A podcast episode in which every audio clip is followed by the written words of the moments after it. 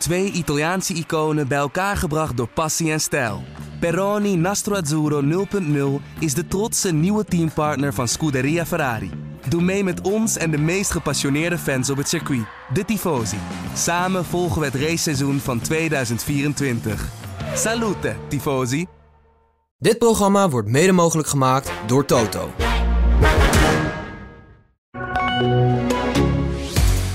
Ze zijn weer achter de rug. De dagen waarvan je eigenlijk geen conclusies mag trekken, maar waar iedereen dolgraag toch conclusies wil trekken. De testdagen van de Formule 1. Drie dagen eh, zagen we de diverse teams de baan ingaan. Wagens testen, waaronder Max Verstappen. En daarbij aanwezig was Marijn Abbehuis. Uh, nou Marijn, zeg maar, wat zijn dan de conclusies die we niet mogen trekken eigenlijk, maar dan toch stiekem doen? Max Verstappen is wereldkampioen. Oh, dat is al de conclusie? Mooi, prima. Nou, dan kunnen we stoppen dat met de conclusie. Ja.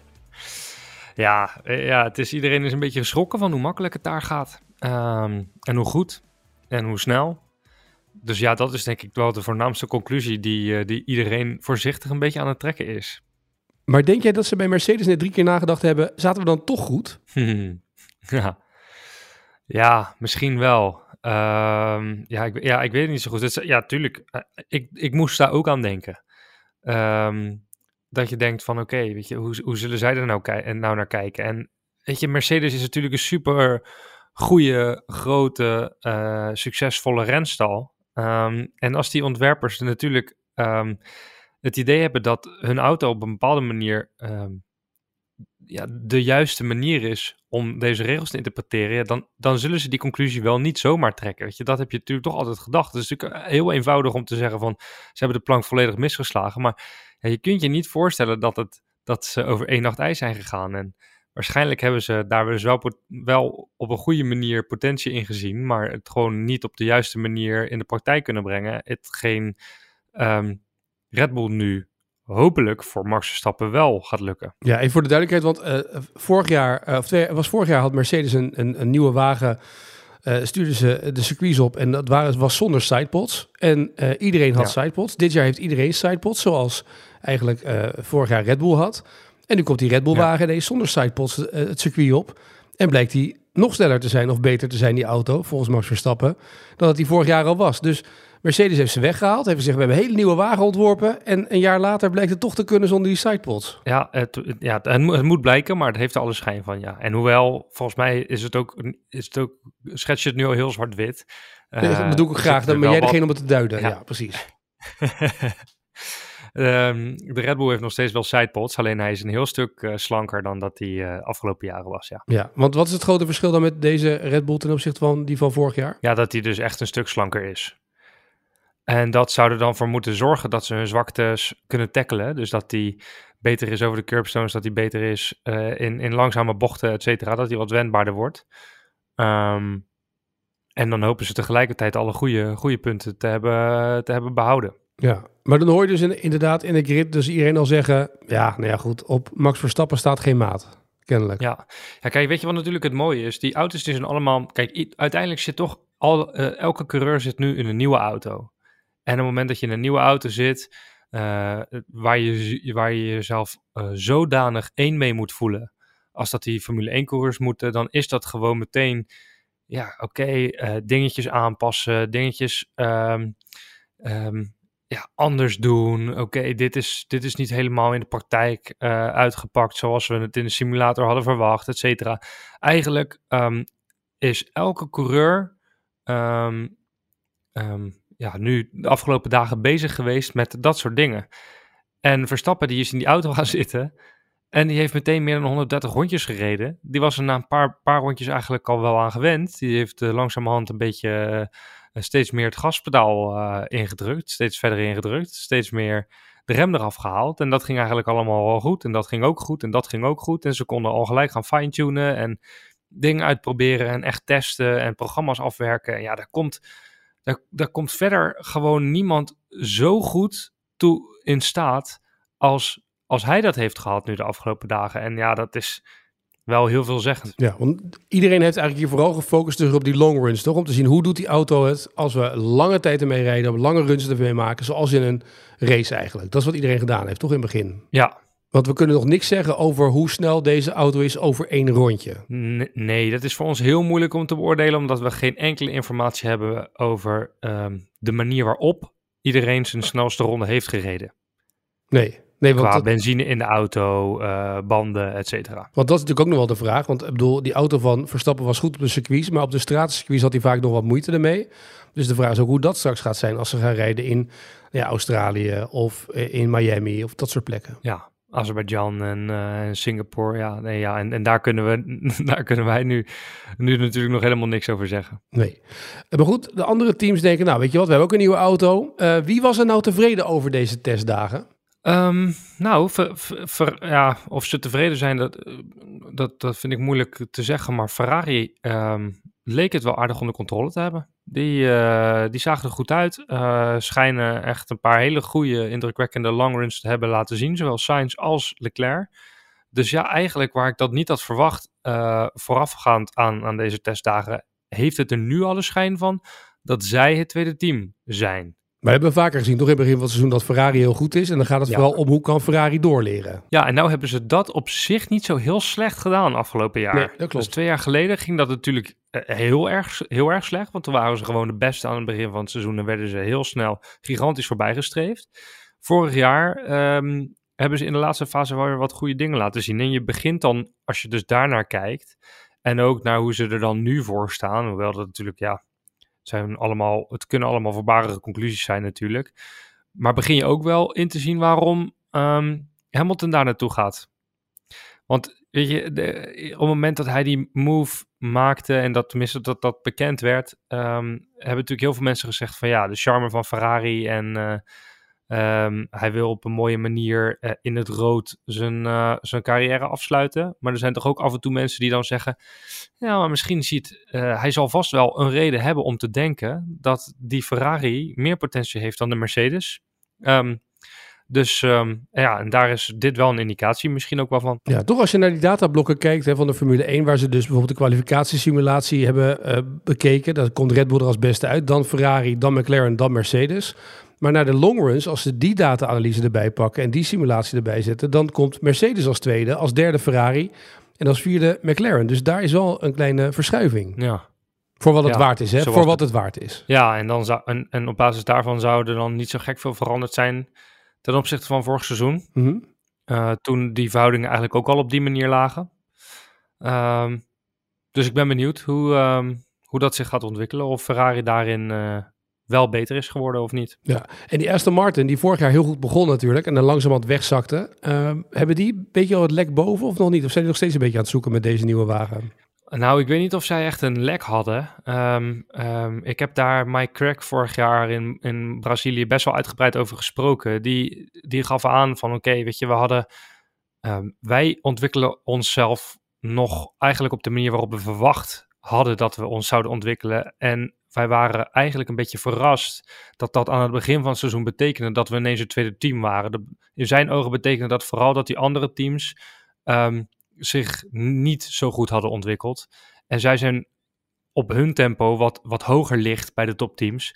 eh hebben, ze, hebben ze Aston Martin weer ingehaald. En daar, ja, daar waren ze niet per se heel teleurgesteld over. Dat vonden ze best wel, best wel logisch. En zij hebben natuurlijk vorig jaar misschien wel het beste gekeken naar hoe je die Red Bull, ehm, eh, die succesvolle Red Bull moest kopiëren. Dus die hebben da- daardoor misschien ook aan het begin van het seizoen die voorsprong gehad. En al die andere auto's die zijn langzamerhand ook meer naar die Red Bull van, eh, ja, van afgelopen jaar en het jaar daarvoor eh, gegroeid. En in dit geval natuurlijk vooral van afgelopen jaar. Ehm, dus dan gaat die ontwikkeling ook automatisch sneller. En bij Aston Martin, ja, die zijn nog in een traject, om maar een heel lelijk woord eh, te gebruiken, eh, eh, richting het worden van een topteam. En die, maar die zijn dat nog niet. Maar ik verwacht eigenlijk wel dat, dat die ontwikkeling zich bij Aston Martin ook doorzet. Ja, is het nou ook lekker voor al die andere teams om gewoon te zeggen, want ik zie Russell zeggen, ja weet je wel, er zijn 100% de grote favoriet is Red Bull, om alle druk daar neer te leggen. Is toch ook wel lekker toch? Dat je gewoon kan zeggen, ja we hebben het van tevoren gezegd, we worden geen wereldkampioen. Ja, ja, zeker. Alleen in dit geval eh, het lijkt me dat ook bijzonder realistisch. Ja. Nee, dat is de andere Ehm, kant natuurlijk, ja. Ja. Maar ik had- denk bijvoorbeeld dat een McLaren het wel heel erg prettig vindt om dan nu te zeggen van ja, we hebben ook nog wel een achterstand op Ferrari. Want bij McLaren begint nu toch wel een beetje de druk te groeien dat zij misschien wel het tweede team zouden moeten worden. Want dat was eigenlijk het gevoel wat ik bij het ingaan van de winter en bij het uitkomen van de winter best wel nadrukkelijk had. En ook bij bijvoorbeeld Red Bull wel proefde dat, dat, dat McLaren waarschijnlijk de grootste concurrent zou worden. En um, ja, die beginnen nu een beetje zich in te dekken. Ja, want ja, je moet je een beetje indekken voor de buitenwacht natuurlijk, hè, voordat je zo meteen uh, te veel druk bij je coureurs neerlegt. Um, ja, nou, was het zouden de testdagen niet zijn als niemand sandbagged. Nee, precies, want dat hoort er een beetje bij, sandbag, hè, zoals het zo mooi heet. ja, precies. Hey, maar er zijn natuurlijk nog tal van andere verhalen die hier parallel aanlopen, want eh, het was ook de eerste keer dat Lewis Hamilton voor de pers zat en dat er uh, ergens nog gevraagd kon worden over zijn overgang naar Ferrari, want dat mocht nu wel, of mocht dat ook niet? Nou, dat mocht zeker en... Uh... Want hij heeft er honderd uit over gepraat. Ik had het idee dat hij halverwege het persmoment waarin hij alleen maar vragen kreeg over Ferrari, dat hij zelf zich een beetje realiseerde van, oh wacht eens even, um, ik moet me er wel bewust van zijn dat ik nog Mercedes-coureur ben.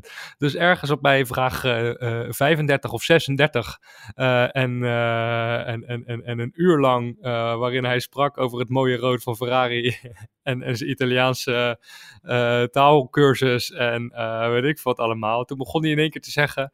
Um, Oh, voordat ik hier antwoord op geef, ik ben ook nog heel erg gemotiveerd om, om dit jaar met Mercedes te knallen. Want uh, ik zit hier nog een jaar en daar gaan we nog volledig voor. Maar hij leek het bijna even vergeten te zijn. Ja, maar dat is dus ook wel weer mooi wat er dus dit seizoen nog mee gaat spelen natuurlijk. Die dynamiek ga je krijgen, net als met Sainz. Die ook waarschijnlijk vragen zal hebben gekregen bij Ferrari over zijn toekomst, toch? En zal het daarover gaan, toch? Ja, zeker. En, maar die kan natuurlijk... Want, maar dat is dan de vraag van, ja, waar ga je nou eigenlijk rijden? En dan zegt hij, ja, ik heb geen idee. Nou ja, en dat, dus dat, is heel, dat is heel eenvoudig. Maar andersom, uh, Hamilton die weet al donders goed um, waar hij gaat rijden. En die zal er misschien eigenlijk wel een soort van blij van worden. Dat Ferrari misschien wel beter is dan Mercedes op dit moment. Ja, precies. Overigens wordt dat wel interessant natuurlijk, hè? 2025, die stoelendans. Want er zijn best wel wat contracten die aflopen. Uh, nou weten we, Hamilton heeft een stoeltje gegarandeerd. Verstappen heeft dat sowieso. Norris zit al een tijdje vast bij McLaren. Maar er is natuurlijk wel een aantal plekken dat vrijkomt. Uh, wordt wel boeiend wie daar in die stoelendans meegaan. Nou, zeker weten. En ik denk dat het ook heel belangrijk wordt voor bijvoorbeeld uh, George Russell. Um, om um, ja, te laten zien van is hij goed genoeg? Heeft hij... Uh, heeft, heeft Mercedes het nodig om, om iemand uh, naast hem te zetten die ervaren is en, en het hem lastig kan maken of hem daarmee ook verder kan helpen? Of durven ze volledig op hem te gokken en zetten ze een talent naast hem neer? Dus weet je, voor dat soort jongens wordt het ook heel erg, uh, wordt het ook een heel belangrijk seizoen voor hem, voor Sainz uiteraard. Um, en met hen nog een paar. Ja, want de vraag is natuurlijk bijvoorbeeld bij Mercedes: ga je naast George Russell iemand als Albon neerzetten, of nog jonger, nog jongere talenten? Of ga je voor iemand als Alonso om die binnen te halen, om het team op die manier wat meer ervaring te geven? Want die naam valt natuurlijk ook in de toekomst voor Mercedes. Nou zeker, en, die, en, Alonso kreeg ook al meteen vragen over zijn toekomst. En die heeft ook uh, gezegd van ja, ik, ik, heb, ik ga hier maar gewoon überhaupt geen antwoord op geven voorlopig. Oké, okay. wat saai. Ja, super saai. Ja. Super saai. Maar ja, het zal er wel bij horen allemaal, geloof ik, hè? Nou, het, het hoort er erg bij. Dat je niets zegt over onderwerpen waar, waarnaar gevraagd wordt. Het hoort er heel erg bij. Ja, ik moest wel zeggen trouwens dat ik zag een fragmentje voorbij komen van Drive to Survive. Waarin uh, uh, Lewis Hamilton al had gezegd in 2022. Ik heb al lang gezegd, we gaan de verkeerde kant op met die wagen. We gaan de verkeerde kant op met die wagen. En toen begin van 2023, toen zeiden ze, misschien had je toch gelijk. Ik heb het toch gezegd. Het gelijk willen halen, zeg maar, dat is, zit er nog steeds een beetje in, hè? Ja, maar dat hoort toch, dat hoort toch gewoon bij dit wereldje. Ja. Dat, uh, de ego's zijn groot. Dan ging het over één andere ego ging het natuurlijk ook nog wel. Want er was een persconferentie waar de teambazen bij zaten. En bij de perspresentatie van Red Bull kan je nog een beetje met een, een paar slinkse Red Bull dames die uh, de pers te worsten zeggen. Nou, we gaan het hier niet over hebben. Het gaat alleen nog maar over deze wagen. Maar ja, als Christine Horner dan zit voor een gewoon een groep hongerige wolven van, je, van journalisten. Dan is er geen ontkomen aan natuurlijk om uh, wat vragen te krijgen over de hele zaak die speelt en die boven zijn hoofd hangt, toch? Nee, er was dus ook geen ontkomen aan en daar kon Red Bull ook helemaal niks over zeggen. We hadden een, wij hadden een Nederlandstalig persmoment met, uh, met Verstappen waar we uh, persoonlijk voor werden uitgenodigd. En dat was dan in de hospitality van, van Red Bull daar zo in, in Bahrein. En dan, dan krijg je wel van tevoren te horen Ehm, geen vragen stellen over, ehm, over het proces uh, rondom, rondom Horner. Maar dat kan natuurlijk niet tijdens een VIA-persconferentie. Dus daar kreeg hij die vragen uiteraard. Het duurde eerlijk gezegd nog even. De eerste twee journalisten die aan de beurt waren, die vroegen naar andere onderwerpen. En die waren eigenlijk ook nog zo onhandig om um, uh, Horner de kans te geven om antwoord te geven op hun vragen. En die antwoorden van Horner op die vragen, die, die duurden bijna de hele persconferentie. Die, uh, hij is zo uh, lang van stof geweest en zo uitgebreid en zo dat je, dat, je, ja, dat je je niet aan de indruk kon onttrekken dat hij bewust aan het tijdrekken was. In de hoop dat die vragen uh, over, over de, zijn, ja, de beschuldiging aan zijn adres van um, grensoverschrijdend gedrag, dat dat, dat maar, maar niet aan bod zou komen. Maar dat kwam uiteraard wel aan bod. En toen ja, kwam het onvermijdelijke antwoord, ja, zolang er een proces bezig is, het spijt me heel erg. Really sorry, I want to tell maar you ben everything. ik bang Ja. dat ik er niks over kan zeggen. Maar Ja. die twee vragen komen en dan even voor het beeld. Hè, dan zit daar, die, ik zei net, een groep hongerige wolven van journalisten zit daar Ja. allemaal klaar. En dan komen er twee vragen en dan bijna 100% dat er de eerste twee al zitten te zuchten. Ja, waarom nu die vraag? Die is helemaal niet relevant. Ja. En dan komt die tweede Ja. vraag achteraan met een lang antwoord. En dan zie je dus dat ongeduldige schuivelen van journalisten die denken, ja, maar dat is helemaal niet relevant. We moeten door. En hoe komen we er nu tussen bij Christian Horner? Dat gebeurt toch ongeveer, of niet? Ja, zeker weten. Zo ging het precies. Zo ging het precies. En wat eigenlijk nog wat eigenlijk, ja, wat eigenlijk nog wel mooi was ook. Kijk, er zit zo'n man van de FIA, die heet Tom Clarkson. En die, eh, die begint al persconferentie. En dan stelt hij een beetje algemene vragen eerst aan iedereen. Zodat iedereen die in die persconferentie eh, aanwezig is, dat die aan bod is gekomen. En dan probeert hij vragen te stellen die ook een beetje voor iedereen relevant zijn, zeg maar. Eh, soms eh, schiet hij nog wel eens uit de bocht, want dan gaat het over de muziekcarrière van, van, van, van, van Charles Leclerc of weet ik veel wat. Of allemaal van die randzaken over een golftoernooi waar Lennon Norris dan aan meedoet. Maar ehm, in dit geval heeft hij, heeft hij dus heel bewust eh, die eerste vraagjes van hem en dat eerste eh, rondje heel kort gehouden. Dat deed hij super netjes, omdat je echt ook aan hem merkte van er zullen wel veel vragen zijn vanuit de zaal, want de zaal zit ook behoorlijk vol. En ja, er is gewoon iets belangrijks aan de hand. En natuurlijk is hij dan niet degene die die vraag moet stellen, want hij, ja, eh, hij, hij, hij heeft die rol niet. Maar hij deed wel zijn best om het te faciliteren, zeg maar. Dat, dat het gewoon snel en goed te sprake zou komen. Maar ja, het was, ja, het was een toneelstuk ook alweer. Nou, ik moet ook zeggen, ik las het stuk van jou. Ehm, en als je het nog niet gelezen hebt, de link staat in de show notes. Maar eh, als je dan het stuk leest, dat daar ook, eh, dat dan Toto Wolf en ook eh Zack Brown zeggen... Ah, wij zijn een team van inclusiviteit en diversiteit. Het is allemaal heel leuk dat je dat zegt. Maar dat is ook wel eventjes, weet je wat, oh, dat is nu een, een zwakke broeder. Is eentje gewond, laten we dit even aanpakken, toch? Dat is ook wel een beetje wat daar gebeurt. Tuurlijk, tuurlijk. En, ehm, en eh, kijk, Verstappen die zei er ook over dat hij dat volledig begrijpt. Hè? Hij zei, als, als het andersom zo zou zijn, dan zouden, we, dan zouden wij dat ook doen. Dat vond ik super eerlijk van hem. Ehm, en ehm, ja, dat is natuurlijk... Kijk, het is een heel belangrijk onderwerp. Hè? En, dat, en dat zullen Toto Wolff en Zack Brown ook echt wel vinden. Eh, laten we daar niet aan twijfelen. Laten we daar niet al te cynisch over doen. Maar het is wel een wereld dat, ja, waar eh, een paar jaar geleden de pitspoes nog op de auto's lagen.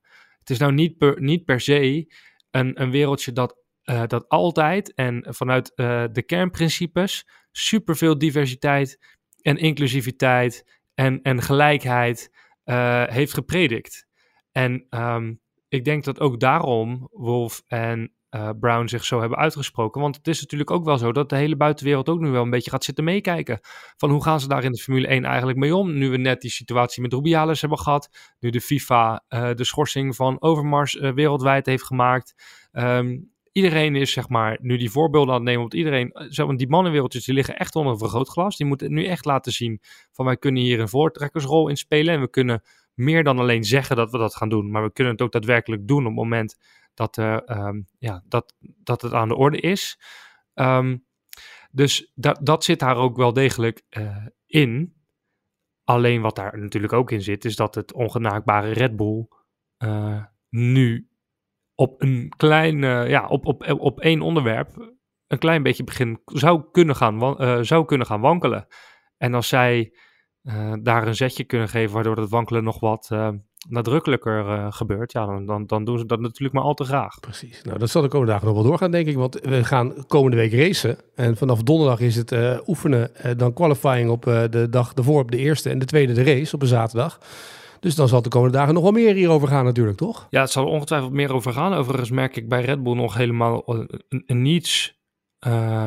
Zeg maar, ja, ze houden uh, Horner niet uit de wind. Ze, hou, ze, houden hem niet uit beeld. Hij is, is dat niet verbazingwekkend als deze beschuldiging boven je hoofd hangt? Ik bedoel, bij Ajax hebben ze gelijk gezegd tegen Overmars... je wordt op non-actief gesteld. Of in ieder geval dat je iemand tijdelijk uit zijn functie ontheft. Ja, maar misschien twijfelen zij wel aan de ernst van de beschuldiging dan. Ja, maar als het hoofdkantoor van Red Bull het zelf onderzoekt... want dat is nu het geval natuurlijk, is wat anders dan het racing ja, maar je ja, maar je kunt niet anders dan het serieus nemen. Maar als alle mensen binnen het team weten waar het, waar het precies om gaat... en zij hebben de context van het verhaal... en zij denken van, nou, het zou ook nog wel eens in de kiem kunnen smoren... dan... Uh, ik, ik, probeer het in te vullen. Ik, ik, ik, ik weet niet hoe het precies zit. Maar als, als, als dat zo is, dan, dan kan ik me ook voorstellen dat ze zoiets hebben van dan nemen we een beetje voorschot op, uh, op de uitkomst hiervan. En dan, en dan laten we hem gewoon uh, zijn werk doen. Dat zou erachter kunnen zitten, ja. Want hij zit echt letterlijk, elke keer als ik door de paddock loop, dan zit Christian Horner op het eerste tafeltje van het terras, het meest zichtbaar. En vaak met Helmoet, Helmoet Marco dan te kletsen. Ook dat is bewust, toch? Op het eerste tafeltje heel bewust dat iedereen het ziet, toch? Dat lijkt me bijna wel, ja. Goed. Nou, laten we dit blijven volgen, want dat is mooi aan deze podcast. Ja. Want we zijn er gewoon elke week ja. weer ongeveer met al die races. En waarschijnlijk gaan we ook op, vanaf nu op de woensdag alvast met een pitstop komen. Dus vergeet je niet te abonneren, sowieso, uh, op deze podcastserie via Spotify of Apple Podcast. Dan ben je altijd op de hoogte als er een nieuwe aflevering is. Sowieso, na de race, zaterdag zijn we er met de podcast op teruggeblikken op de race. De eerste Grand Prix van 2024 in Bahrein.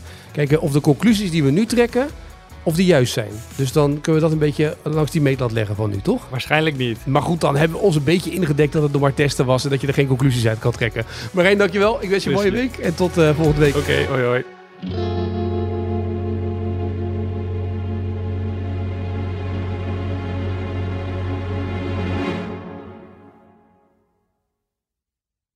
Dit programma werd mede mogelijk gemaakt door Toto.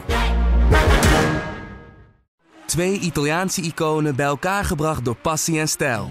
Peroni Nastro Azzurro 0.0 is de trotse nieuwe teampartner van Scuderia Ferrari.